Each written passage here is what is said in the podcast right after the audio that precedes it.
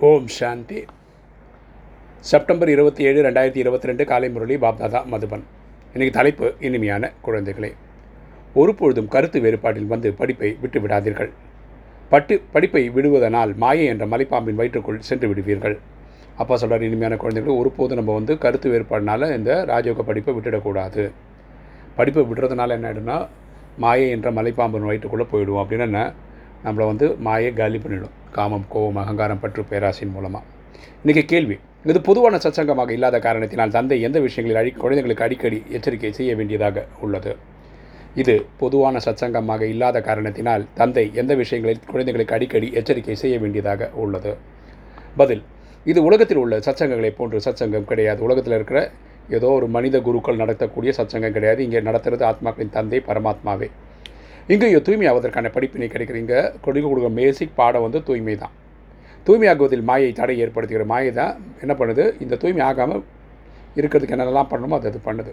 ஆகவே தந்தை அடிக்கடி எச்சரிக்கை செய்ய வேண்டியதாக இருக்கிறது. அப்பா நம்ம அடிக்கடி வார்ன் பண்ணுற வேண்டிய அவசியம் இருக்குது குழந்தைகளை எப்பொழுது என்ன நடந்தாலும் சரி நீங்கள் சுகம் துக்கம் சுக புகழ்ச்சி இகழ்ச்சி கேட்டு படிப்பை ஒருபொழுது விட்டு விடக்கூடாது ஸோ இங்கே ட்ராமாவில் எல்லாமே நடக்கும். சுகம் துக்கம் இருக்கும் இல்லையா?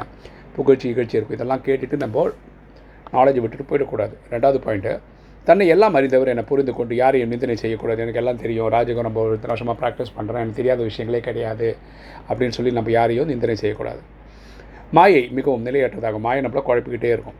ஒருவேளை தந்தையிடம் கோபித்து கொண்டு படிப்பை விட்டு விட்டால் மாயை தலையை திருப்பி விடும். அப்பாவோட கோர்ஸை விட்டுட்டிங்கன்னா மாயை அதை பக்கத்தில் நம்மளை இழுத்துன்னு போயிடும். கிரகச்சாரம் பிடித்து கொள்ளும் அதுக்கப்புறம் குடும்பம் பற்று இப்படி மாட்டிப்போம். ஆகவே ஸ்ரீமத்தை பெற்றுக்கொண்டே இருக்க வேண்டும். அதனால் அப்பா உயர்ந்த வழிகளை நம்ம பெற்றுக்கொண்டே இருக்கணும். பாப்தாதாவின் அறிவுரைகளை ஒருபொழுதும் விமர்சிக்கக்கூடாது அப்பா சொல்கிறத பற்றி அவருக்கு என்ன சாந்தி தாமத்தில் இருக்கார் அவர் ஜாலியாக இருக்கார் நம்ம தான் கஷ்டப்படுறோம் இந்த மாதிரிலாம் பேசக்கூடாது. தாரணை. ஃபஸ்ட்டு பாயிண்ட்டு அமிர்த வேலையில் எழுந்து ஞான கடலை கடைய வேண்டும். அமிர்த வேலையில் எழுந்து நாலு நாளை முக்கால் போல் பரமாத்மா சொல்லி கொடுத்துருக்கிற அந்த ஞான பாயிண்ட்ஸை ரிவைஸ் பண்ணோம் ஒரு பொழுதும் சந்தேக புத்தி உடையவராகி கெட்ட தொடர்பில் வந்து படிப்பை விட்டு விடக்கூடாது நம்ம சந்தேகப்பட்டு இறைவனை இந்த நாலேஜிலேருந்து விட்டுட்டு நம்ம போயிடக்கூடாது. ரெண்டு மாலையின் மணி ஆகுவதற்காக நம்பிக்கை உரியவராக கீழ்ப்படிந்தவராக ஆக வேண்டும். ஸோ நம்ம என்ன பண்ணோம் மாலையில் நூற்றி எட்டு மணி மாலை எட்டு மணி மாலையெல்லாம் சொல்கிறாங்களே அந்த மணி மாலையில் வர அளவுக்கு நம்ம குவாலிட்டியை உயர்த்திக்கணும்.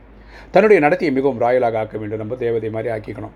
மிகவும் இனிமையானவராக வேண்டும். நம்ம பேசுகிற வார்த்தைகள் அடுத்தவங்களுக்கு இனிப்பாக இருக்கணும். இன்றைக்கி வரதானம். சுயமரியாதையில் நிலைத்திருந்து எல்லைக்குட்பட்ட இச்சைகளை முடித்துவிடக்கூடிய இச்சா மாத்திரம் அவ்வியக்தா ஆசைகள் என்றால் என்னவென்று அறியாத நிலை உடையவர் ஆவீர்களாக. சுயமரியாதையில் நிலைத்திருந்து எல்லைக்குட்பட்ட இச்சைகளை முடித்துவிடக்கூடிய இச்சா மாத்திரம் அவ்விக்தா ஆசைகள் என்றால் என்னவென்றே அறியாத நிலை உடையவர் ஆவீர்களாக. விளக்கம் பார்க்கலாம்.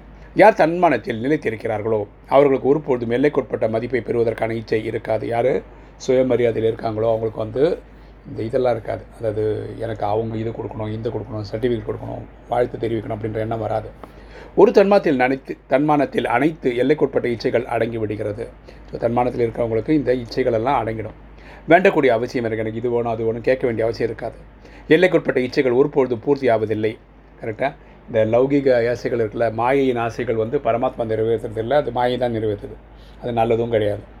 ஒரு எல்லைக்குட்பட்ட இச்சை அநேக இச்சைகளை உருவாக்கிற ஒரு கெட்ட ஒரு தாட் இருக்குன்னு வச்சுக்கலாம் அந்த அது- மாதிரி தேவை ஆசை அப்படின்றதுன்னா அது வந்து நிறைவேற்றினா திருந்திருமா திருந்திருமானா இல்லை. அதுக்கு அடுத்ததும் கேட்கும். மேலும் தன்மானம் அனைத்து இச்சைகளையும் சுலபமாக நிறைவேற்றிவிட யார் தன்மானத்தில் இருக்காங்களோ அவங்களுக்கு நல்ல நல்ல தேவைகள் தானாகவே பூர்த்தியாகும். எனவே தன்மானம் உடையவராக ஆகுங்கள். அப்போது சர்வ பிராப்தி சுரூபமாகி விடுவீர்கள். தன்மானத்தோடு இருந்தீங்கன்னா எல்லா பிராப்தியும் உங்களுக்கு கிடைக்கும். அப்பிராப்தி அல்லது இச்சைகளின் அபியக்தா அதாவது இச்சைகள் என்றால் என்னவென்றே அறியாத நிலை ஏற்பட்டுவிடும். நமக்கு ஆசனம் என்னென்ன இருக்கு. அப்படி இருக்கும் அப்படி ஒரு வாழ்க்கை வாழணும்.